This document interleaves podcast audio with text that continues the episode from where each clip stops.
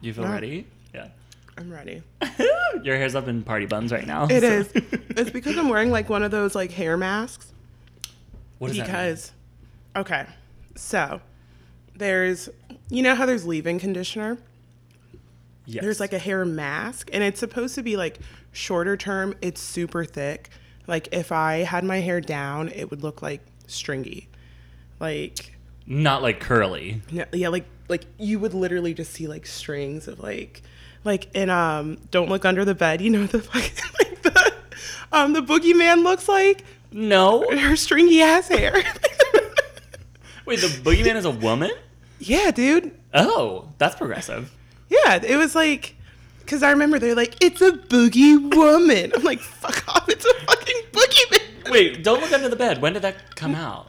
I Maybe I'm lying. no, you might be right. I don't know. You might be right. Someone's I- gonna be like, fact check this bitch. So- we don't fact check this podcast. There's absolutely no point. There's no facts. No, and we're already off to a rough start, which is totally perfect because I think that that is Yeah. the natural disaster of this podcast. So, welcome everyone uh, to another episode of Let's Unpack That. I'm here with Erica. Hi. Erica is one of my longtime girlfriends. Oh my god, sisters. Um, so um, Erica and I met. I guess we sort of met while you were in college. I don't know that we met while I was. I think yes and no. Well, I at the very end of you being at LaSalle, Correct. we were in rooms together. yeah, but at that point, I was probably a little bit too scared. You know, like black girl in the room. Yeah, like, How- look at her. She's so like, who cultured. look at her. I'm like, oh, I'm like basically like. As I was saying on the way here, you are like my off-brand Lizzo. You're my Walmart Lizzo. You're also just like a person who that every single time I meet someone else with you, they always talk about how hilarious you are. And I like I regret a little bit of like that college experience of like I didn't Right. jump and get to know you a little bit more. But I think I mean it was hard, right? Because I was a freshman, and you were like A fucking senior. old, oh. mm, mm, mm. and you were a tour guide. And I remember, no tea, but um, No, I fine. applied to be a tour guide, and I didn't get it. And Oh. I like had this thing against aces, where I was like, they all conspired against me. That was true. We conspired against you. You probably did. I'm gonna vindicate you right now in this story. Wait, so you would have applied though when I was a senior. So like, Right. what really weight did I have? Maybe I a think. lot. Well, that was the thing. Well, you know, Oh. you know how it is. Like, Oh, for anyone who doesn't know, college tour guides, it's the most political job to get in the entire world. Oh my and God. the amount of amazing ambassadors for our school that have been rejected is unreal. "Ah, Exhibit A. I mean, I got it the next year, and they were like, "Oh, she's so great," and I'm like, "You didn't read my application the first time, did you, bitch?" Take a chance. Because you were the poster child to be like, Yeah. I came all the way across the country. I'm now living in Philadelphia and I'm doing okay. Right. And I think the other thing was like I didn't I had no reason to go to LaSalle, right? Like I didn't go to a Christian Brothers school, went to a public school, like didn't have anything that would have made me like stand out like, ooh, yeah, like LaSalle for life. Wasn't an athlete, just like a regular bitch who was like, Oh, let's go to private Catholic school. That's so funny. I feel like most people who would come that far do not come from public school. Right. And it's it's interesting because I talk to my friends who went to public school like here and they're like, "Oh, I went to public school." Oh, it's dirty. Yeah, and I'm like, my public school was like I think it was ranked like 70 in California, like go Wolverines. But Sev- number 70. like number 70. that doesn't sound great. It doesn't sound great, but then you remember that California has the average GDP of Italy. Oh, okay, that makes sense. right, like huge Because like state. 70 in Pennsylvania, like probably isn't great if it's like Right. public schools. I don't know. I didn't go. To No, no, public this school was schools. Here comes the privilege spewing out of my mouth I didn't straight into the microphone. school. I didn't go there, and like I feel like if you're ranked 70, that's like really bad. But this wasn't 70 public schools. Like those Catholic schools were in there trying to Oh, make weight. lit. Yeah. Oh, okay. All Yeah. right. Okay. th- mm. Lit. Where, who the fuck am I? Not so lit. oh, lit. Okay. So, okay. So I want to give everyone the opportunity to like get to know you a little bit better. Um, so why don't you answer a few questions from me? Um, first, what is your name and how old are you and where are you from? My name is Erica Ellis. I'm 23. I can't even do it. I'm Erica. I am 23. Um, I'm from San Diego, California. Come on, Point Loma. Mm, super chill. La Jolla for life. R- Were you actually from La Jolla? No, Torrey Highlands, Oh, which is like Torrey Pines, but for the poor. I'm just kidding. It's like the middle class. It's like, I was like, I was like, uh, my brother lived in Cardiff by the sea, so I, I feel like I feel like that's right near there. ish. Yeah.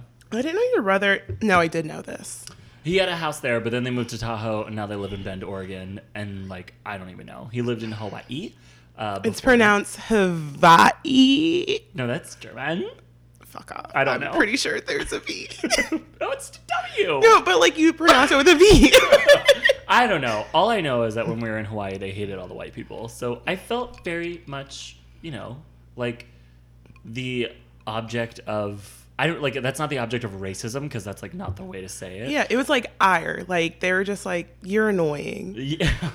like, why did you come here and settle on our land? But it's I like think- the in like the indigenous people struggle. Right. Yeah. I mean, also though, like it kind of makes things because like the way that I think about it is when you go somewhere where like it could be affordable, but then people with money are like, oh, this is like a great vacation spot instantly.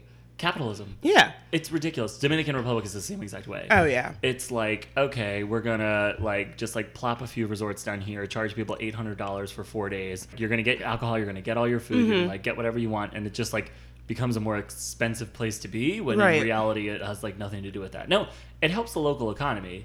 But like who's to say that like Hawaii wouldn't have a thriving economy if it weren't for the settlement of white people? First of all, Hawaii is like this lush oasis. Like they could be so self-sustainable. right, exactly. But everyone's like, well, I want a Bud Light. So I want a Mai Tai. like it's can I get a Mai High? uh, but Extra Mai. But there. that was good. Um, I just find that interesting. So, okay, so you're growing up in like a middle class neighborhood in San Diego. So, but you're surrounded by wealthy people. You, I Mm-hmm. Yeah, would like imagine, you know, I would say it's middle class to upper middle class. Right. Um, It's interesting because there are people that I grew up with who I think almost like their families evolved into wealth, if that makes sense. Oh, okay. Like they were middle class, and then I remember like, you know, I think it was like what tenth grade or whatever. Is that sophomore sophomore year? Um, they moved to like Rancho Santa Fe, which is like money, Mm-hmm, mm-hmm. like athletes, celebrities. Oh. Um, and I think it's interesting about San Diego, which is one of the reasons why I left, is like you can generate your revenue, like you can generate your wealth off of like the right connections. So like I know a lot of people who are like super wealthy, super successful, and like all props to them for like leveraging their connections, but if they didn't have those connections, it wouldn't even make sense for them to be in the line of work that they're in. So it's like Right, right. Like they know? might have not even had thought that that was like part of their career Right, path. like 'Cause, how- I think that people like on the East Coast would say the same thing. It's like it's all about the connections. Mm-hmm. But it sounds like what you're saying to me is like it's a little bit more different than just like Right. your dad worked here. It's like so you're gonna get a job, or like, oh, your neighbor. It sounds like there's like a, a more intimate connection. it can be of, like, yeah and it's like i'm an art history major but like i work at sap and i'm like is that pizza it is. Oh my god, everyone, we're taking a quick pizza break. First, let's cheers because this is your first podcast with me. Ooh. Um, and i was kind of ready to chug it's not I bad. could.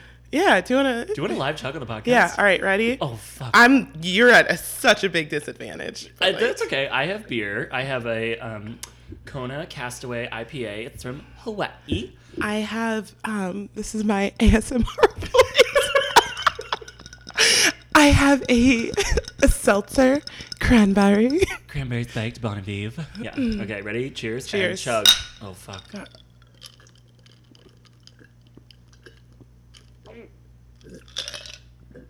Fuck. Oh, Okay. yeah, that's it. That's, That's our it. start. Jesus Christ. That was a lot. Um, let's go refill our drinks. Yeah, more alcohol. Drink me up, pet. Just cut that.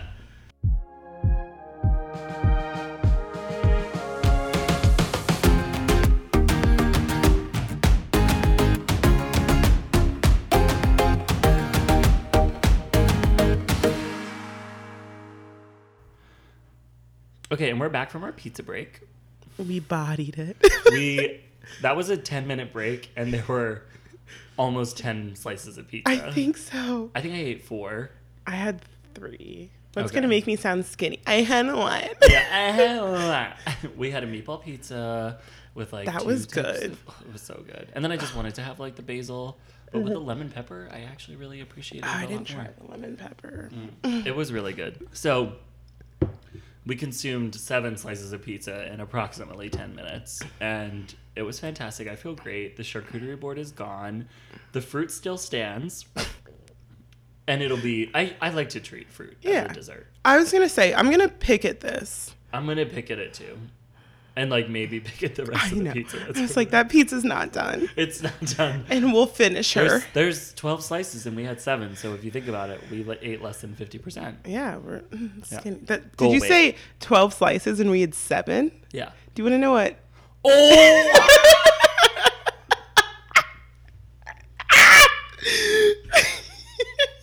I'm so stupid.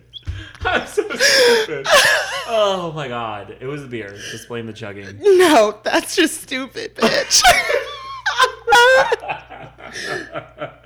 oh my god. Speaking of stupid, you grew up in a black neighborhood? oh, so we were saying. Wow, I'm cutting that out. I I wish you wouldn't. I know. I wish I wouldn't either. But the viewer, the The- listeners, the, viewers, the listeners, TM. Um, maybe I won't cut it. Well, so okay. So San Diego, growing up there, your Mm-hmm. friends were like moving on up. They were getting jobs, working in crazy situations. Mm-hmm. But you moved out of there. right? So what were some of the decisions that led you to moving out, So or I, some of the feelings you had? I mean, I think I was honestly, I was like, everyone's fucking hot here, beautiful. I got to go somewhere where I have a chance. So I Mm. moved to Philly. So you're a what they call it a San Diego five, but a Philly nine. I'm a San Diego bum. Well, that's what like I heard that recently. Is like I'm like hot for Philly, but like looking at DC and New York, I'm like kind of a three. like, I hate it. you know, but like I also love that about me because like I'm a Seattle like nine. Like anytime I go to Seattle, the boys are like, like they're all over, and like I don't really know what that means. I don't, I will say, the one thing I love about not living in San Diego is that when I go home, I'm like a fucking celebrity. They're like, oh my God, you're Erica from Philly. What? And I'm like, yeah, bitch. Like, So you still have close friends and family? yeah. Oh my Yeah. gosh. So I just went to my friend Sarah's wedding. Beautiful. Cried like a bitch. And she had her fiance had friends from kind of all over because he's from Connecticut. And they were like, oh, like you're the friend from Philly. And you become this like enigma where it's like everyone knows you by like the stories or social media, which is obviously super controlled, and I can make myself look like a bitch of the that species. Yeah. Well, you also have two Instagrams. I have three. What? Oh, you have Erica Travels, Erica uh, it's Curls Meets World. Curls Meets World, Curls Meets Food, Foodie on point. and Erica underscore Megan. okay, that's fine. Plug. Plug. Yeah, we'll plug you at the end. uh, At least your your branded accounts. give him, give him the socials, all of them. Yes, we'll do. Sponsor me. So you come back and like they know you, like they, yeah, like they know of me. I was always like, it's weird because I was like the good friend who like didn't really do anything. Like, if someone said, "Oh, I'm going out with Erica," their parents would be like, "Oh, so you'll be fine." Got it. And then, surprise, bitches. Well, what was it like though? Because I know you're like a ratchet ass bitch now, Mm-hmm. but what was it like growing up in San Diego? Because like I, when I was in San Diego, I was like went out for a sandwich by myself, like Mm-hmm. while I was like in the middle of the workday, and like I was just like grabbed a fried chicken sandwich and like ate it on the beach, like any other East Coast person would do. What? And I'm walking down to the beach, and these fucking like 12 to 17 year olds with like six pack abs, totally tan in wetsuits, mm-hmm. are like walking to go surfboarding after school. And I'm sitting there eating a fried chicken sandwich, like pale as all get out. And I was like, what could it possibly be like to grow up here when you're like so close to the ocean and you're like in this California mindset? It's interesting because I grew up in like this surf town. Everyone's beautiful, everyone's fit, everyone has like has some degree of success in their life, but like I'm still black. Right. Yeah. like I grew yeah. up in a black home, so like I didn't drink until I left my parents' home. I am 23, completely legal to drink, and I will not I'll have a couple drinks, like a glass of wine, a beer with some friends, but like I don't party in San Diego. Cuz I don't think I understand that.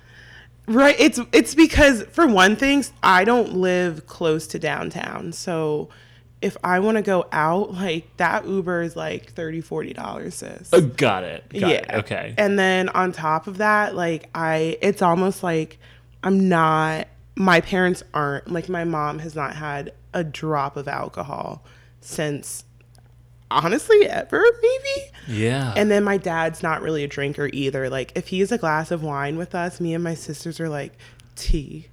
oh, wait. So, but what is that about? Because you mentioned it as like it relates to a black family. Like, yeah. So I know that like black is it Black baptist don't drink in particular. so okay. My mom grew up AME, so African Methodist Episcopal, and my dad grew up Baptist, and my mom, my parents are now Baptist.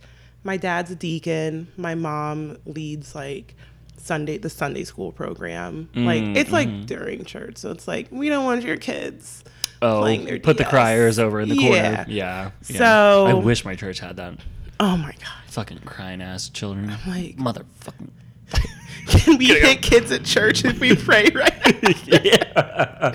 But they would like take them off to like do the scripture reading. Yeah, whatever. so that's what it was. And my mom was like in charge of that. And like I very much grew up in the church. And I don't think that like drinking is a sin. And like there's like, first of all, I ride for Baptist jokes. My favorite, I don't know any. oh my God. Why should you always go drinking with two Baptists? I don't know. Because if you bring one, they'll drink all the alcohol. What? Because, like, Baptists won't drink and, like, they're super Baptist when they're with other Baptists, but then when they're alone, they're oh. like, Oh, oh, why do you? Oh, fuck. Okay, I'll laugh. Yeah, I'm like, fuck, I did not get the joke. but it's, it's one of Okay. those jokes that, like, you know if you know Baptist. Right. Yeah, and that's why I feel like I have like no experience with like people in the Baptist faith, and like I feel I grew up mostly around Catholics, and Right. then Protestant was like, ooh, they're so different, and then people who are like non-denominational Christian Right. or Jewish or like just nothing at all, like agnostic or atheist. I feel like that was more my experience mm-hmm. because of growing up in the Northeast. Like most people, it seems, are either affiliated with some form of religion, organized religion, or not. Yeah. Yeah. Like, I mean, I'm sure when you got to LaSalle, you were like, all these people are talking about like where they're from and what school they went to and like what that means. Saint- Saint, whatever. Saint who? I was St. Philip Neri, but that's beside the point. Tea. Um, I wanted to go to St. Paul's, but my mom was not an egomaniac like me. Um, so I, uh, I guess it must have been interesting growing up in like a place that's kind of a party place, although San Diego is Yeah. a healthy place. It's no, like, Vegas. Right, right. But there's like certainly a party atmosphere of San Diego, a relaxed atmosphere. So like right. When did you first start to drink?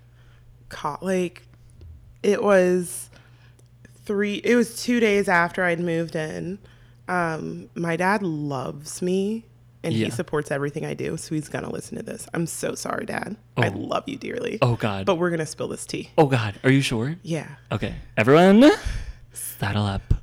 it's tea time me and my freshman year roommate got a bottle of pinnacle strawberry kiwi Oh.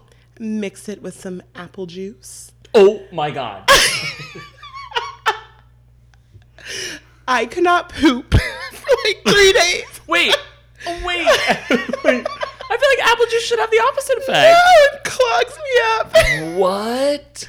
What? Mm-hmm. That was the first thing that you drank, like when you got to college. Not beer, just pinnacle apple juice. How did you get your hands on Pinnacle so early into your freshman year? Because her sisters went to LaSalle. And like, did you just get corrupted from that point, or like, No, what? I was kind of like, I'm a very social being.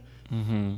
And I thought, I had this mindset that, like, okay, all the cool kids in high school drank Right. and went to parties together. So you can't party without alcohol or like a substance. I did not partake in any substances. Right. Yeah. No, I've always been scared of substances, other Yeah. than like marijuana. Yeah, where when it was when it became legal though, solely. Work. But um yeah, I was like this is like how you go out and this is how you party with like alcohol. But like I very vividly remember like sipping on it and a water bottle I think we found in my like dorm trash can. Like not the the shared one, not the shared one. the one in my room. it's like Jesus Christ. She's classy. A hundred percent. But I remember sipping on it like I don't enjoy this. Right. I don't want to be drunk. And we went to baseball house, which was mistake number 1. Of course. And here's like in hindsight, I there is an angel watching over me because it was me, my freshman year roommate, this girl who was like dating a guy on baseball team, hmm. and then like She was your in. Yeah. 15 dudes. Oh. Yeah. Yeah. So it Your was like first weekend of college. Yeah, like you were first- destined to like get roofied. I and I was completely fine. So Hallelujah. That's so hallelujah. I guess I just it's like I don't know. Like black culture is so different than white culture. Like Mm-hmm. my well, black uh, white Irish culture, I guess I should say. Like my parents allowed me to drink at like 17 at family parties cuz that was like you're old enough now to like have a beer and like whatever. Um and so like we'll let you have one or two, but we're gonna monitor you the whole time. So it's not that it was encouraged, but like they knew that you were gonna do it. Mm-hmm. Right. Which I think is like even a step below where the UK is, where the drinking age is sixteen. Right. So at fourteen and fifteen, it's like, oh, you're at family dinner, so why would you not have Just like a glass of wine or like right beer. yeah and like so it's just even different but i have like I've, i think i've more read versus then like talked to some of my friends who are black Mm-hmm. who have said like no like i wasn't really allowed to drink i wasn't really allowed to act out like because i think it's like that strictness of like the tight-knit black family is like you don't disrespect your parents like you do Mm-hmm. Right. not at all or you'll get like your ass beat you know Well, like the other thing was like in my I remember it was like Mariah Hunt's seventh grade party. It was a kickback. her name was mariah hunt Yeah. Stop. how, how, She's how like- fucking white She's like a super successful rodeo queen. Yeah. Dude. Oh god, so you're like bougie and black. Like that's I'm like, She black and bougie. oh she is. No, she's not black. I was like, Uh, no She is me. Oh She's her. Yes. But um but I remember like, you know, everyone was like hanging out and like we were best friends at this point. And someone brought out a beer and I was like, I can't. And mm. my parents because my parents instilled very early on, if you're in a room full of white people and everyone has a beer and you are like dead sober, you're still going to be the one black person in the room. So like when you act out, it's amplified because you're the least common denominator. Right. So it was like you can't afford to be like we're not going to raise you like, you know, you raise these white kids because you don't have the luxury of getting like a slap on the wrist. So Right. like and even now like when people are like, "Oh, let's I don't know, let's like go drink in the like on the subway," which is such a Philly thing to do when you're like going out like let's go Oh, oh, on- like oh, like make a drink and then take it onto the Broad. Street line. Yeah, like let's take a roadie. I'm like, oh, like I don't drink in public because, like, God forbid, like a cop comes up and I just get caught with the wrong cop, and like they're gonna be like, oh, like all these white or even white passing people, like they're Like, just doing what they do. silly kids with their red cups. Yeah, but they're like, this one's like a degenerate, even though I'm like an accountant. I mean, yeah, right. Like, like so. I guess like tell me a little bit more about that because it sounds like your parents sort of instilled that in you from Right. early on. Did they give you reasons as to why, other than like you're still going to be the lowest common denominator, Yeah. or like what what was sort of like the thing? Because I think most of our listeners on this podcast are white and straight, male or female, Mm-hmm. Right. Um, and then with some people who are queer, but I would imagine that like listeners of color for this podcast is kind of low. Right. So like or listeners of color for this podcast who are not white passing is Right. kind of low. Sierra, I'm looking at you, bitch. T. so um what like what is that like to have your parents instill those values in you? Like, I mean, it's those values of protection. Like Right. It's it's for the sake of preservation. And I think what people don't realize is like I always say like you don't at the age of 3 you're not like I'm gay. Or at the age of 3 you're not like, "Oh, I'm Irish." Unlike unless it's like, you know, you're one of those like river dancing bitches. I was.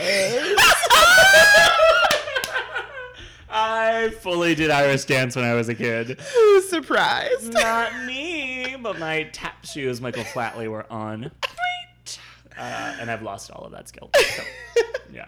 But so you're. like you realize You don't identify you're as like, I'm Irish when I'm three. Right, like you, but I had to be aware that I was black because, and I think there's there's this really good author.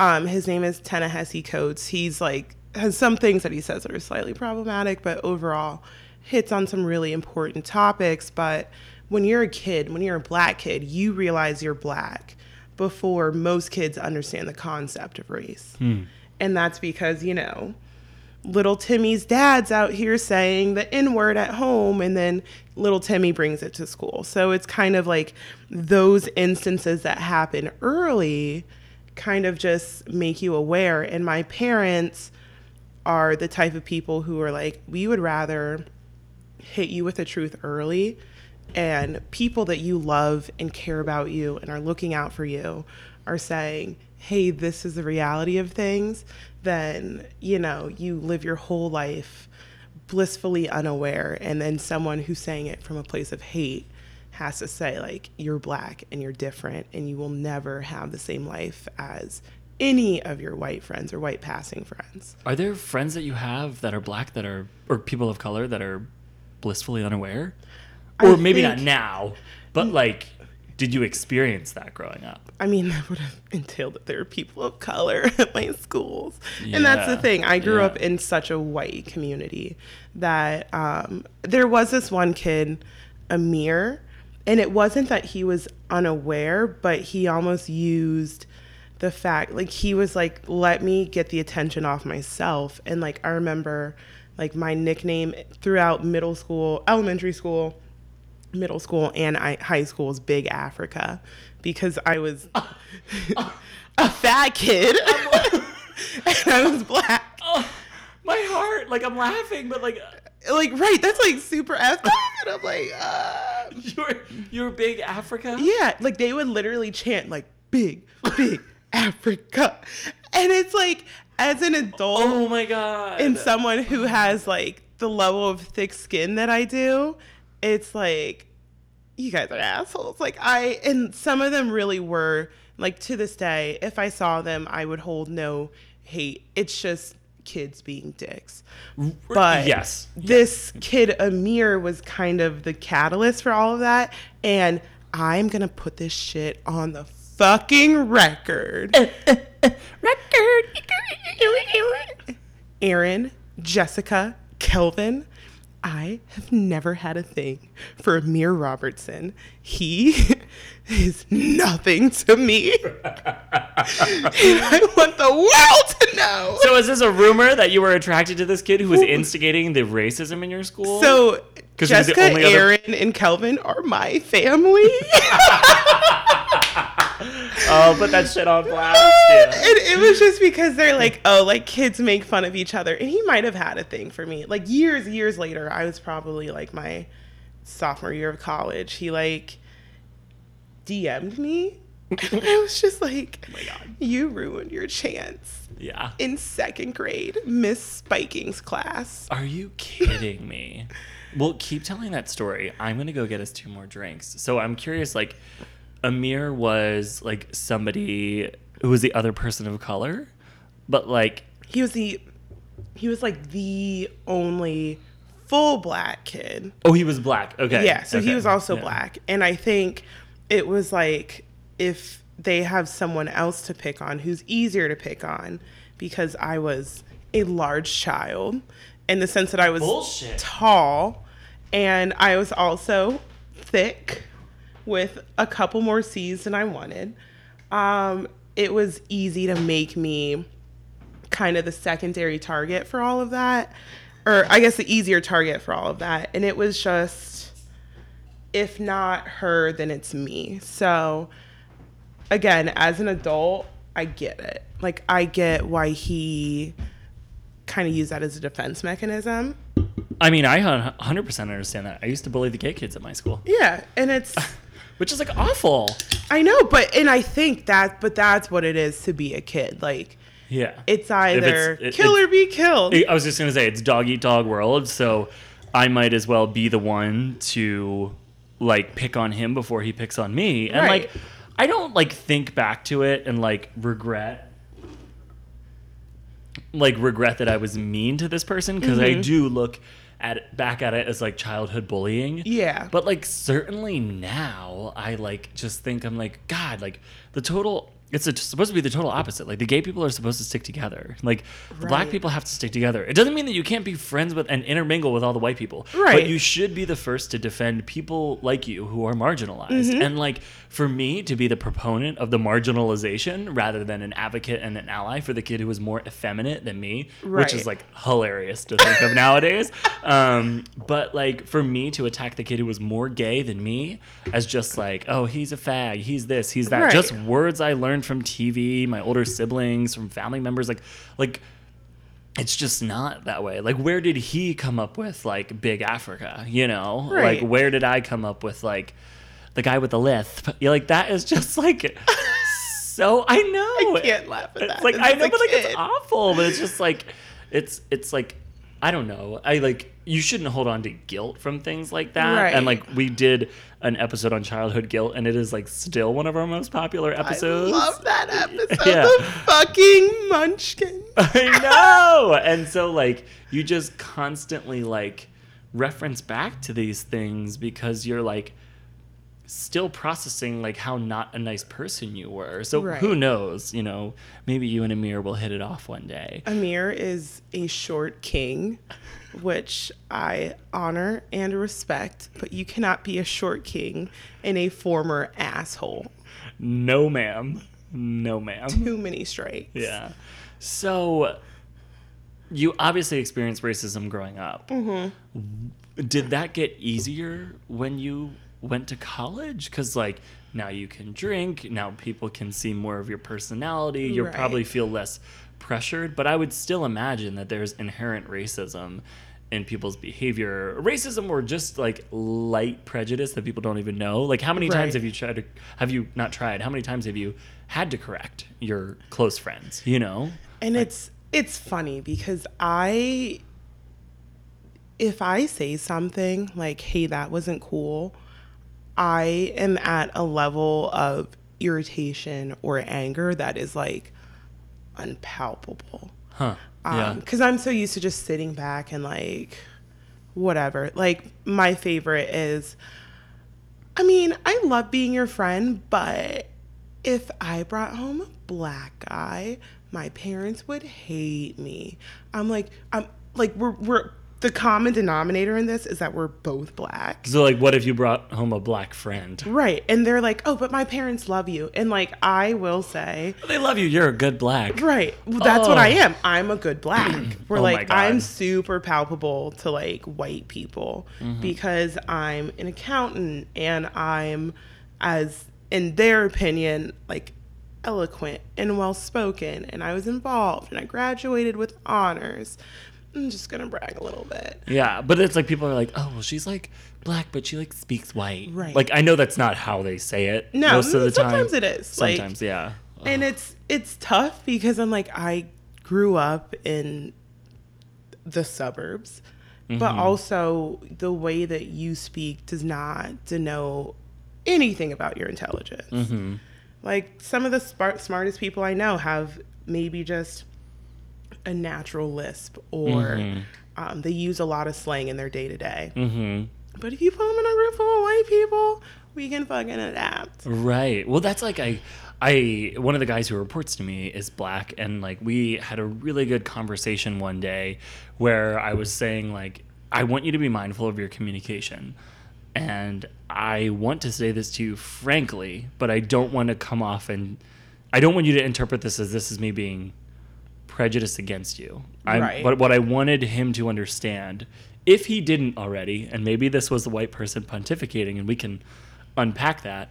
Um, what I what I said to him was just like, you need to be conscious of the way that you speak and the way that you write because you are already at a disadvantage of being the black guy in the office. And I didn't want to say that to him as like everyone, you know, you're the black guy. Like I didn't Right. is not meant to ostracize but more meant to be like, "Hey, I'm coming at this from like a sense of compassion and like people are going to look at you as the black guy in the office. People are going to talk to you about basketball. Right. People are going to ask you questions and assume things about you." So when you use some of the I would say I don't know what what is the right word like like like people have said like black accent, black lingo, like black There's vernacular. a, there's a like, word for it. Yeah, it's like I've I've heard African American vernacular, but like I don't think that that's necessarily there's like the right a way to say it. legitimate you can like there's like an oh my god it's gonna bother me but there's Yeah. like literally a study in like black dialect right. Yeah, Um, yeah. and it's like no i'm probably gonna say something like No. vaguely racist trying to figure this out But that's that's okay. So it's like, but like that black dialect, I was like, I just want you to be mindful of that because I will. ebonics Wait, I thought Ebonics was like what people spoke in Africa. no ebonics is black slang Really? yeah isn't that like Because I was, people would be like, that bitch speaks Ebonics. Like in, in, in high school, that was like, when I went to high school with a lot of people of color, like specifically a lot of black guys, because it was an all guy school. Mm-hmm. And they would always be like, oh, it's like fucking Ebonics or whatever. But I, they would like imitate it as if they were speaking like clicks clicks. yeah, they were speaking like clicks. No.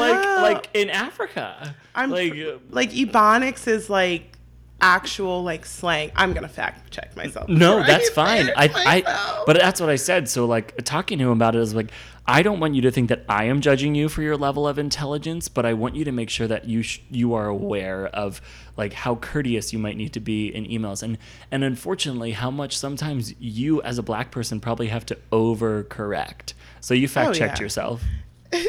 there's literally an ebonics translator. No way. But it's it's English trip and like Right, there's yeah, yeah. nothing. It's not Nothing click clack. Yeah. No, it's like like we're not talking African tribal languages. This is literally That's just what everyone always like said. They were like, "That's fucking ebonics." Like, and I'm like, dude, the lack of uh, like, and that was black people and white people, but like, Right. specifically white people, you know, just like not understanding like that about the the dialect that black people speak, and I just like. I didn't want it to come off like I was lecturing him and telling him like this is how you need Right. to talk because this is how you talk and how you talk is not ignorant like you can say i like we was doing this you can say like things that are not right. Technically grammatically correct, but just like I have an accent and I have a gay vernacular, you can have like an Ebonics vernacular. Right. And I feel that just you need to know when to turn it on and when to turn it off. And I was like, I don't know how to say this to you other than sometimes you've turned it on in situations where people could misinterpret what you're trying to say Right. and may look at you as somebody who is not intelligent and not college educated and is not a fucking rock star, but you are that. So it was Mm-hmm. just like it was like my I was like I was sweating while I was like having this conversation because I was like I don't want to say something racist here. Like I want to say something that is going to help you, but also it sounds like you were aware of that from like day one. Yeah, and like I he probably was too. and was just listening to me talk, but like uh, like for you, so like you didn't grow up with that form of vernacular, right? No, but like, like in my- your home at all, or No, my parents, I mean, I have family in Louisiana um, and kind of just like the southern part of the country in general. And they do speak, I guess, in that way with the caveat of a thick ass southern accent. yeah, But I mean, my parents never. I think it's it's code switching, right? Like when I'm at home with my family, or I'm at a family event, or I'm just in a room full of black people. The way that I speak and the way that I project, and even like my inflection changes. That being said, like I don't turn into like a whole different person yeah, but because that's literally just mockery. But um, yeah. At that point, like, nope.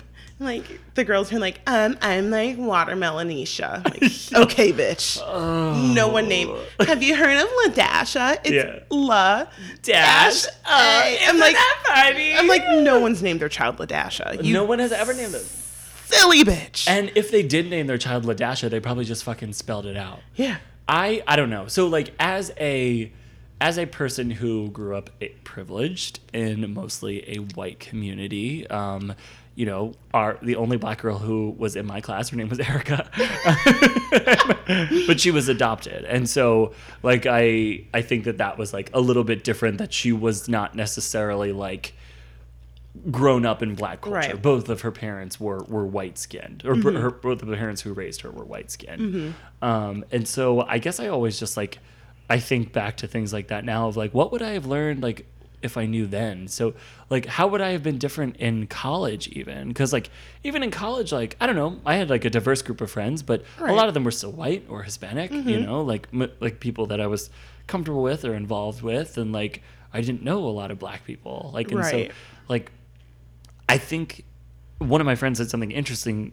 to me recently. I was like, I feel like as a white person, like I did, I don't know what I can and what I can't say.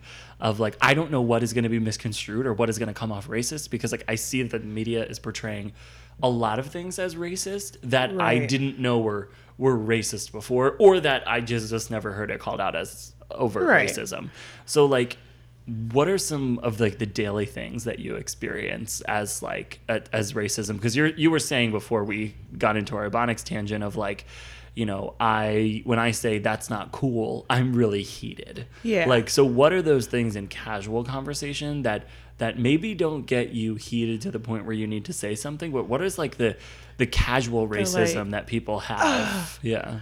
I mean, for one thing, like anything featuring the luscious locks that flow out of my scalp down my perfectly sculpted shoulders. No one's gonna see me, so I'd be like, and I'm like a size two. I'm, I'm posting a selfie of this bitch Please no. but you but, know, but but white people love to talk about black people's Yeah, hair. and, like, the boogie I've- woman hair. only with the mask, only when she's being treated. but even like I've, you know, dated white guys and like I there is one particular white guy and he really loves black women. And like for me, I always see it as like, okay, so this is like a fetish then, like right? a, like a token thing. Yeah, no, I, I, I really think they're like, oh, I want like big ass, like just like get up. Like it's like this. I want you to twerk on my. Like I'm not gonna twerk on anything. First of all, I mean, I'm sure you've done that. I can't twerk. My cheeks are too firm. Oh, good for you. She works out. Yeah. So okay, but like guys have fetishized you, Right, in and then- relationships. you know, people saying like, "Oh wow, like are you oh my god, this one pisses me off because my hair is not like what people would think is like super kinky." Um they're like, "Oh, so what are you mixed with?" And I'm just like, "Beauty and grace, bitch."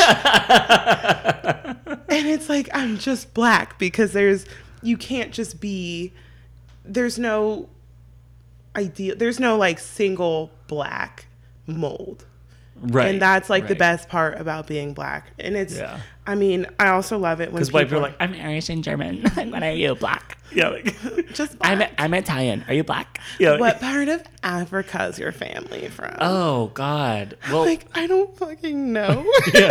So like, do do black people like look back at their lineage like that, or do you just know that you're like, I don't know. At some point, my family was probably enslaved, so we have no idea where we're from because like, the rest is still unwritten. Natasha Bedingfield, like, is that? yeah it's like i mean It doesn't matter to you. So Yeah. my family on my mom's side's a little different. So my grandmother's half white. Um, and so I know a lot about the various types of white that Right, like makes yeah. up that side, but and you know, I have I think I have like a great uncle or great great uncle, I don't know. But I th- he was an author and he was a black man. So I think I don't not that I don't care about what happened before we got to the ship, but my my family's history and like what makes up our culture is I literally Raven-Symoné said the same thing. So like no one drag me, please. Don't drag me in the comments I might. but you know we're we're we're we're American and we're black. We're black American. Um, Right. Whereas my, you know, crawfish boils, red beans and rice, gumbo, like we're Louisiana South. Um, and that's my history. And so, like, I can't claim whatever tribe or part of Africa my family's from because we've never taken that part of our culture and kind of assimilated it into our own. Just like when people are like, I'm like an eighth Native American. but I'm like, okay, so what part of that culture? Tribe. What? Yeah, like what do you have any type of traditions in your family that relate back to that? Or No, it's just in my blood. like it's just I'm like super different. I'm also gonna pee because Oh I can't tell if it's my God. ass sweat. We're gonna take a quick break and then we'll be back for. Erica to finish talking about her. I like having your ass out. Okay, bye.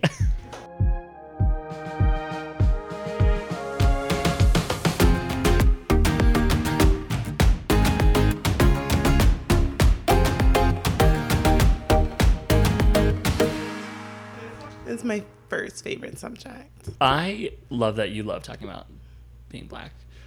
I also feel that a lot of there's a lot of confusion with a lot of people because I don't want this to be an excuse, but a lot of people don't feel they have the time to educate themselves around social issues. and it is a necessary thing that people need to do. Mm-hmm. And it is very easy to do with the power of the internet and following people on Instagram and reading different articles. It's never been easier to be more in tune with what's going on socially.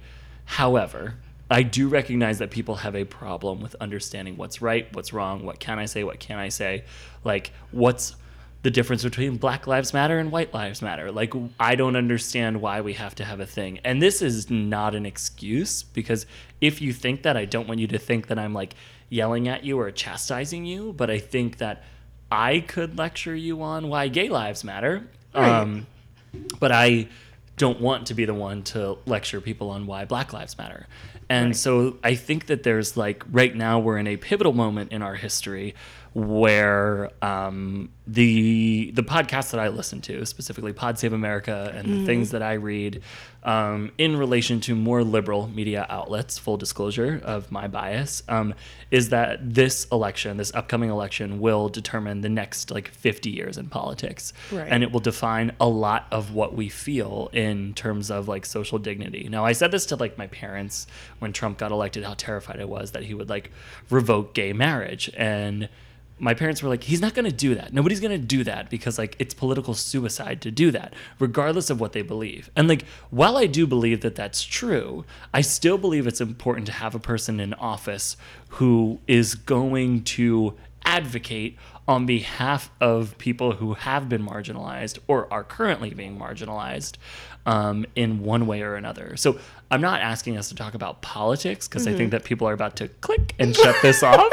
Um, but what I'm asking is like for your some of your honest reflections on like race in America today. So I'm not going to ask you to name any employers. I'm not going to ask you to do anything to that, but just share, like, if you could, a story of that, like, covert racism or like casual racism, but then also like on the outside. Just like what some of your thoughts are on that. Because I view it as a person who is a white gay man, so pretty not marginalized, um, pretty more tokenized than marginalized. Definitely. Um, and as a person who grew up in a white community, I'm sure you have felt like being the token black friend before. So like what are some of those examples that I that you think would be interesting for people to hear or important, uh, more importantly for people to hear? Um, and this isn't to change the world; it's just to change a few. minds. that trash in my house just burped. We're getting serious. Um, so, what are some of those things that you think that people need to know and like need to be mindful of before they speak? So my number one thing is I every single day have to do my hair just so so that it's my hair but it doesn't look too nappy or it doesn't look too bad. I have to mind my P's and Q's wherever I go. With that in mind, I am not your fucking teacher. And if you don't want to learn about the issues that I face, even from just looking at the general news cycle, well, then you're not an ally to me. And I think that goes for anyone. Like, if you don't want to take the time to learn and get to know this crucial part of who I am and my identity, well, then you don't want to get to know the part, the me that's fun to go out with, and you don't deserve that. So, That's um, fucking powerful. yeah, like you don't. This isn't a fucking free fucking ride. Like, Mm-hmm. Mm-hmm. if you don't, again, you have to understand the whole person. I mean, it's been free before. oh, crack that drink, honey. ASMR. Uh.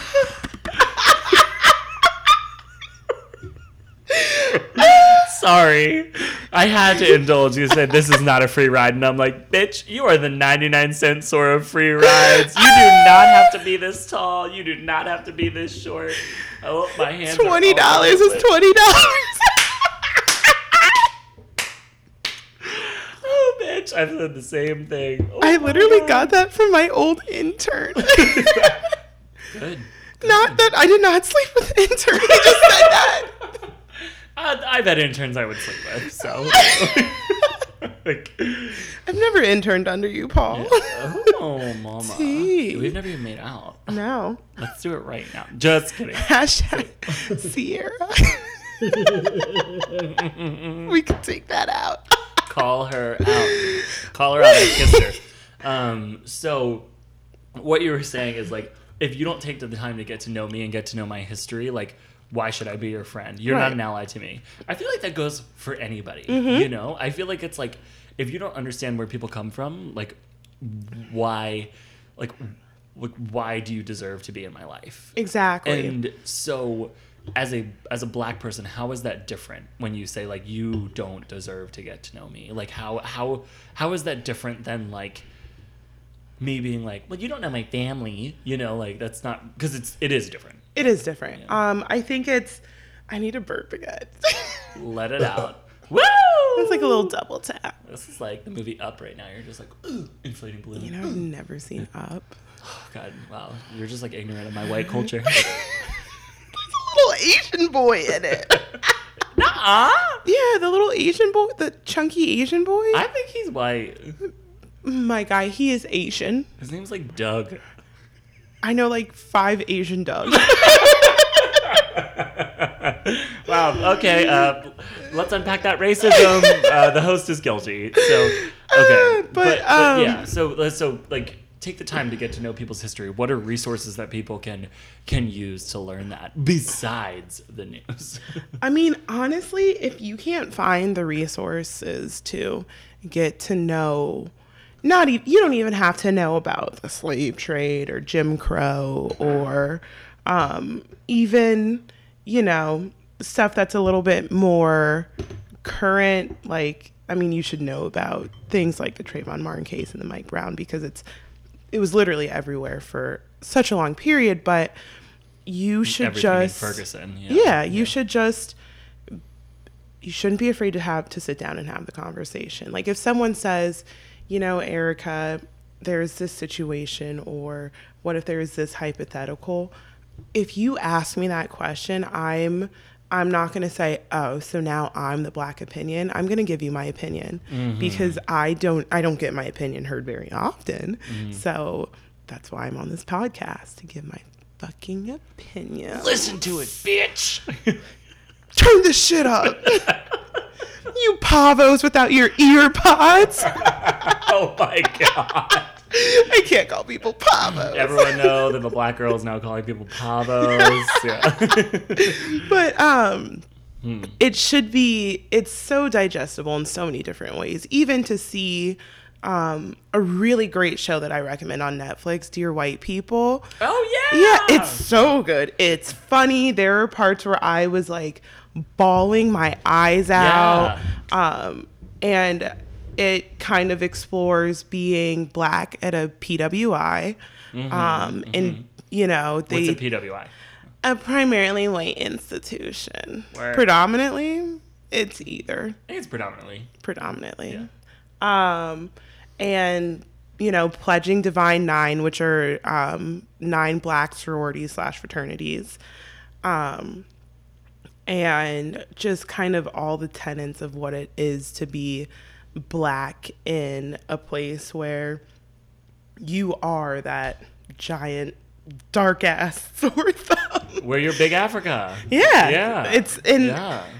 and I think Kidding aside. Yeah. and it's funny because if someone said like you know we have movies like black panther where it was like i think there was an uh, a interview that one of the actors had and he was like yeah it's funny because africans always saw black people as like whatever you saw in media like nwa um, you know kind of like that gangster rap whatever and then like the joke with black people is like, oh, they're the Africans with their clicks and sticks.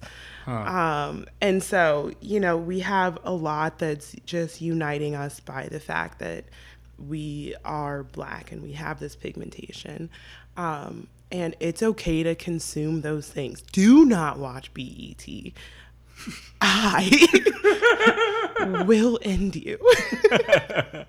but um, just consuming black popular culture, especially because I think now, um, you know, black black blaxploitation films are a thing of the past, and like even the name, we're like, how did this go on for so long? And Even the what?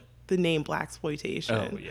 Yeah. It's just like people watch this, Yeah. and we've all seen Soul Plane. Yeah. Oh, oh my god. I know it.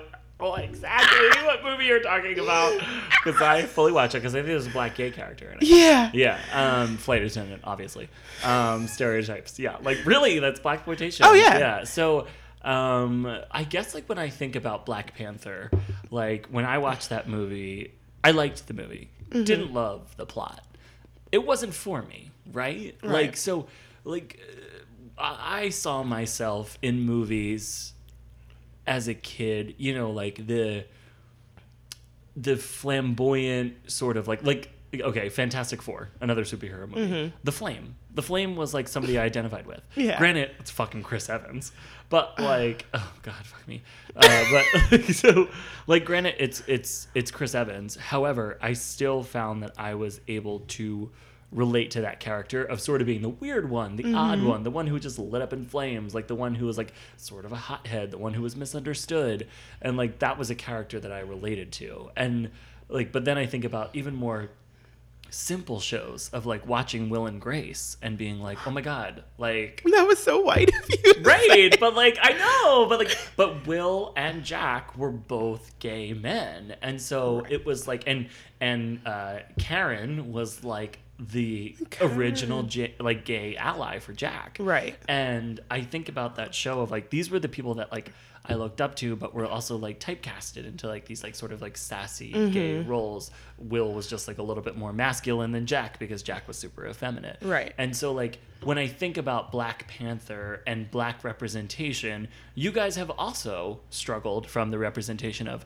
you're the sassy black friend, you're Right. the preacher, you're God in Bruce Almighty. You know, you're like these stereotypical roles of like, wow, listen to this well spoken black man with a powerful voice. Mm-hmm. And I don't know if that's me like misinterpreting that situation, but like, I just view it as like, black people are typecasted in roles. Gay people were typecasted in roles. So movies like black panther and things on netflix that are now available to show the diversity of gay people are like really cool for me to see. Even that show Right. like looking on hbo mm-hmm. was like four gay men who are all different who are pretty stereotypical but at least it wasn't the stereotypical gay effeminate man that everyone associates gay people with. Like Right. i just want a gay best friend. So like what does Black Panther mean to you? What does black media mean to you? Like, what does seeing, do you see yourself in movies like that? Do you see that as important? Or does the media just like tell you that you should think it's important? It's interesting. So I liked Black Panther because I'm ride or die for Marvel.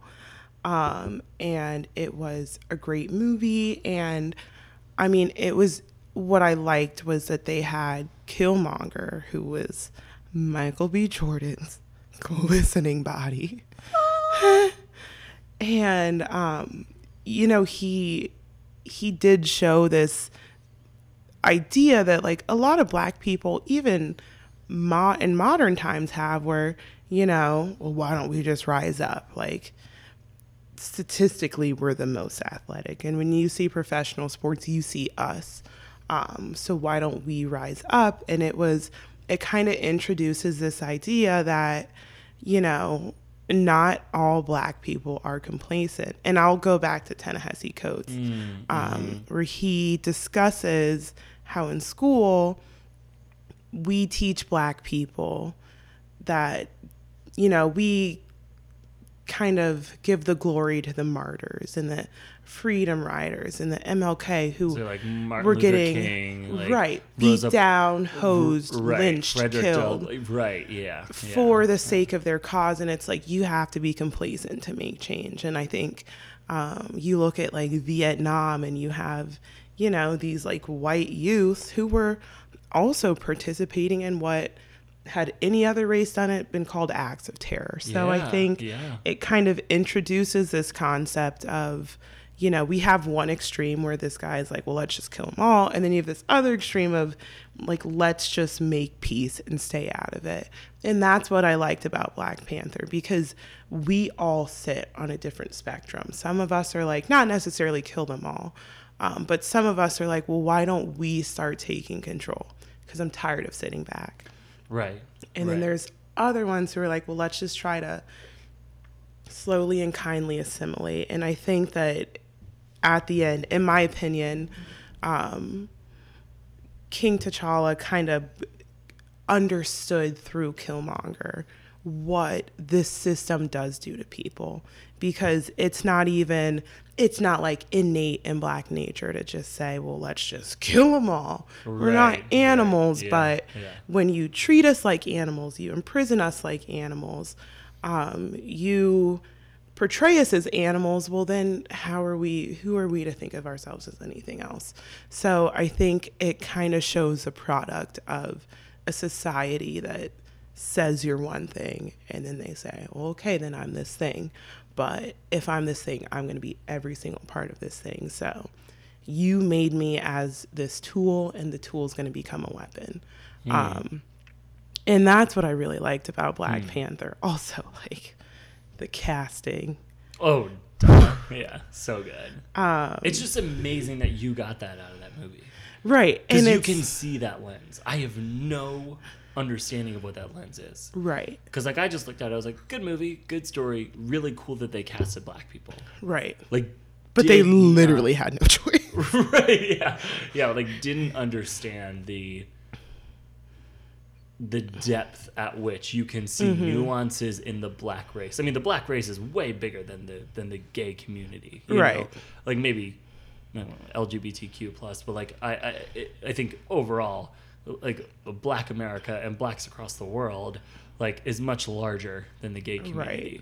So like we don't always have that deep rooted message i don't think. And maybe i'm sure i'll get fucking hate for saying that. Um, but like we do have a deep rooted message but our history is a little bit more recent. Um, and there's there's maybe less com- oh, less complexity. I don't think that that's okay for me to say but i'm gonna say it because like i don't i'm struggling around the words. Like like the, the the the nature at which you would watch a movie and how it relates to you as a gay person i don't think that i've experienced that in any gay cinema because a lot of it's campy a lot of it's fun a lot of it's let's laugh at like Or the problems like or it's like the AIDS. AIDS crisis. Yes. Yeah, and I'm like, like that is those are stories that like resonate like with me of it's the reflection on like we lost a generation of gay Mm-hmm. men. We had to fight for our rights just at the same time that like black people were fighting for theirs. Right. A little bit after, but it's like Right. We at least were able to to live and not be slaves. But um, I've been thinking about stuff like that recently because with everything going on in the media, like I've been saying to Jack, like, what if we took in a child who was like um, uh, part of the immigrant detention center? Like, what if we were able to foster an immigrant or a refugee child because these people have absolutely no one in their life to look out for them? Mm-hmm. And are they the next generation that's the next most prevalent civil rights movement, despite the fact that we still struggle with gay rights, we still struggle with black rights and all people of color and their rights and mm-hmm. racism. But like these immigrants and these refugees are the ones who are probably facing it in such an extreme way right now. So how can we make that child feel safe? Like what can we do to bring that back? Because we're just a, a society that's going to continuously perpetuate like killing the man on the bottom and just like destroying the man on the bottom. Right. And I don't know that I'm sure there are still a lot of black people that feel like they're on the bottom. There's still a lot of gay people who feel like they're on the bottom. I don't personally feel that way um, because I feel like we've come decently far and Right. but it doesn't mean that we should stop fighting but it also means that we should be able to retroactively now or not retroactively we should be able to actively look back and say okay, I'm in a decent place. I can give to gay youth. I can give to gay adults. I mm-hmm. can, but also like these people are dying in like detention centers and getting tortured in detention centers by our own fucking government. So like, what can we do to bring in one of those children so they don't feel lost? How can we help them fight their immigration battle? Like,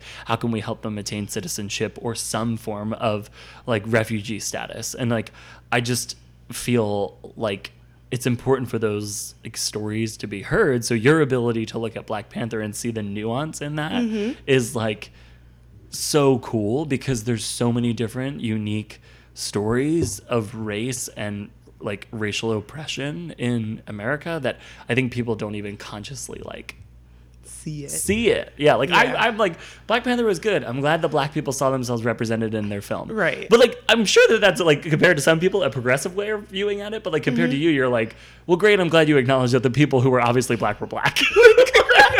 And I like great, you, you saw that their skin was black. Yeah. in my opinion, like the best way to empower anyone is through their own culture because it's the one thing that, like, I, it's funny because, like, for all, for the unwoke, black Twitter is a thing.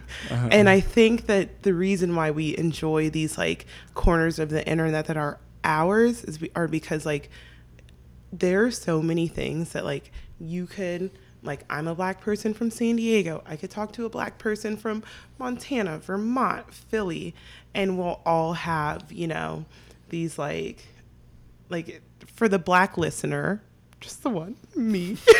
For when you listen to your own recording. um, like when you say, "Mom, I want McDonald's," and your mom says, "You got some McMoney," like it's just like, like the things like moms say. Ah! Yeah, But, um, yeah. It's just kind of like those like small things and like just the small parts of black culture that like we've all experienced to some extent. And I think when you empower people and encourage people through that, I think that's how you get them to where they need to be. Because when I will say, when you take a child who's an immigrant from a detention center and you bring them into a white home, well, then they don't know their Chicano culture Right. or, um, you know, are you really celebrating, you know, Dios de los Muertos in a way that's, you know, relevant to back home Yeah. and not just like a, "Mm, we tried. Here, here, Here's a put sugar on, skull. Put on this. put, put on this mask. Yeah. Here's some tamales that we got from the from the farmers market. That's like on, on Martin Luther King Day, like me giving you a handshake or something. Oh, I think yeah, I think I think like to to begin to wrap this topic up. I mean, to your point, it's so easy to get educated about it. like I had somebody who reached out to me about gay history that apologized that they didn't know all that much about it. And they were like, I just started learning about like Stonewall and throwing the bricks and like fighting against the police and, you know, the AIDS crisis. Like I had no idea this was going on. I was like, well, one, the newspapers and media's and, and the me- newspaper media and government members were like not friendly to gay people at that time. I'm gonna slide this in. Um, hit it. Paris is burning. American Crime, Oh, okay. Um, the Gianni Gianni Versace case. mm-hmm. I don't. Have you seen it? I have started it. It. So, in the thing about American but, Crime, but Darren, Darren Criss, if you listen to this, you can dump your wife marry me. and marry me. you can marry us. One, two, three, Brittany. Yeah, like but um, you know what I like about the American Crime series is the reason why it's called American Crime and not just the death of Gianni Versace. Like they keep that American Crime part is because they focus on how it was the society at large who caused this right. because they could have caught. I mean, I'm not going to spoil it, but um, even with the O.J. Simpson The OJ, the other, the season one was OJ Simpson, right? so Yeah. had the had America been a different country socially, the outcome would have been vastly different. And I think that's why it's called an American crime, because everyone who, from top to bottom, we let this happen. America let this happen because Mm-hmm. this country is like kind of trash. yeah. And that's not to say that like I We hate being an American. No, like we it's have great, great parts, but yeah. but I also think that if you love something, you also acknowledge its faults. And we have a lot of faults, and you can't fix something if you don't know it exists. a hundred Um, percent. And I think that's why that's a really great series. And I would agree. I think another great series is Pose, like Oh on God. FX. I fucking live for Pose. Did Pose. you? Oh my god, I've cried so many times. I haven't started season two, but so um, but Pose Prepare. is kind of like a tribute to the documentary series which is on Netflix. Um, Paris is burning, and Paris Mm-hmm. is, is burning is another series that actually blends the black, trans, and gay culture at Mm-hmm. the time, and straight culture actually, um, um, into like the ball scene in New York. So people would dress up as men and they would look really rigid and they would put on a suit. And that was the man, the black man pretending that he could pass as like a working man, as a professional man, as not a ghetto man. And then there's women who dress a certain way to pass a certain way. Um, and it's all about like the escape from reality and pretending that they were something that they were not to fit more into society. And I feel like Paris is Burning and then watching Pose is Mm-hmm. just like a, a perfect combination of learning so much about like the black LGBT and regular uh, L- and non-black LGBT culture, uh, regular black, yeah, like Regular reg- black. the regular black, yeah. Um, I think that's like natural. Like we're gonna fucking like slip up while we're talking about this and acknowledge it, and like I feel like those things are really important for people to watch. Another one was like a, m- movie. I think it's on Netflix. It was like Hidden Numbers or something like Yes. that. That was like about the the black women who helped to solve. Um, I forget what crisis it was, like, but it was It like was Hidden Figures. That's what it was. Hidden figures. Oh yeah, hidden, but it had to do with numbers. Yeah, but hidden figures and like things like um fucking the oh, fuck, I can't remember what it was. Wasn't Um, it? It was space. It was NASA. It was NASA. Hidden Figures was NASA, but then um, there was like another one um, that was about. Um, I'm gonna cut this part out, but As we Google. Yeah, I know. I just like find I find that there's like so so much media out there for people to be educated about, Mm-hmm. but people will watch what's popular in pop culture at the time. And so like you and your experience this podcast could be a really good starting and jumping off point for a lot of people cuz You're welcome, white people. oh, dear white people. You're white people. But you've opened up my eyes, you know. And I know that we say white, but really like like white It's anyone. it, it's it's anyone who is unaware. White people are just often, I think, the scapegoat in situations like these because they tend to overwhelmingly be the ones that are less educated mm-hmm. about it. But I, I think that there's so much media out there that are really important for you to educate yourself on so that you can come from a place of compassion. Like even myself, like part of me trying to come from compassion to the next black person I meet is in is taking this conversation that you and I just had, um, uh, because my interactions with black people have been limited since high school, um, not by choice, just by circumstance, um, and I feel that you know what I've tried to bring is like okay well maybe I can like bring a little bit of education but I don't want to speak for black people. So maybe I can like bring a little bit of gay me into things and then have people be more aware of gay issues. It's like all that we can do to tell the stories just so that people I think are more aware of the difference in people around them and it's not like I'm trying to make everyone be gay or make everyone understand everything about black people it's just be mindful of the culture that you Mm-hmm. right. experience And just like, I don't know, fucking listen. Fucking listen. Open your ears. Open. What is it? True to your heart. You must be true to your heart. Okay, she's singing Phil Collins, so we're gonna wrap this. That's when heads are apart. that was like pretty white of you. Fuck off. um, so I think that this has been another really good educational episode of Let's Unpack That, and not where we intended to go. No. Uh, I think we ate a shit ton of food. Um, I we stop. talked about no, no I, I stopped for a little, but I've just been drinking. Um, I'm now on beer number four, so uh, catch up.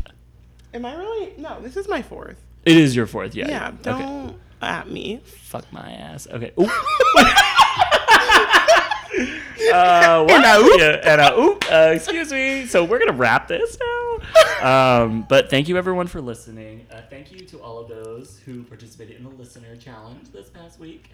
Um, we are it. super grateful. Oh, that cut out. Okay. Uh, thank you, everyone, so much for listening. Um, this has been another episode of Let's Unpack That. I hope that you found this inspiring and entertaining and engaging. So I would encourage you, please, to rate, subscribe, and comment on iTunes and Spotify and everything that you need to do because. I'm that was okay. That, That wasn't was- even Walmart Lizzo. That was just like that was Mariah Carey. in 2060. so, Make my wish come true. um, but yeah, seriously, you can email us with feedback or topic ideas, or if you want to be a host, um, at let's unpack that pod at gmail.com, or you can follow us on Instagram at let's unpack that underscore podcast. Um, Erica, thank you so much for joining us. Anytime. I can't wait to talk about uh, your blackness in another episode um, and touch your hair. I'm black. I thought you were African American. I'm just that bitch. and uh, she's just that bitch. And you can follow her in her professional accounts, all three of them. Where? Um, booty meat. Um, I don't even remember. Gigolo 45, uh, Curl Meets World. curls Curls Meets World. Meet world. I actually don't remember it. Oh my god. Okay, she doesn't travel enough to have a travel Um, account, but you can follow it anyway. It's actually super inactive. Let's just go to Foodie on point. foodie on point. That was great. I was, I was keeping leaving that in. I was gonna say words. You couldn't. The burp was just too powerful. I'm coming out. I, want the world to know. You Gotta let it show. you sound like the cookie. But seriously, um, Erica, you can follow her at Erica underscore Megan, Foodie on Point, or Curls Meet World. And because she is what? Nappy and sickening. She and Nappy had a bitch. Thank you guys so much for listening again. Please rate and subscribe, download, tell your friends. Bye, guys. Me.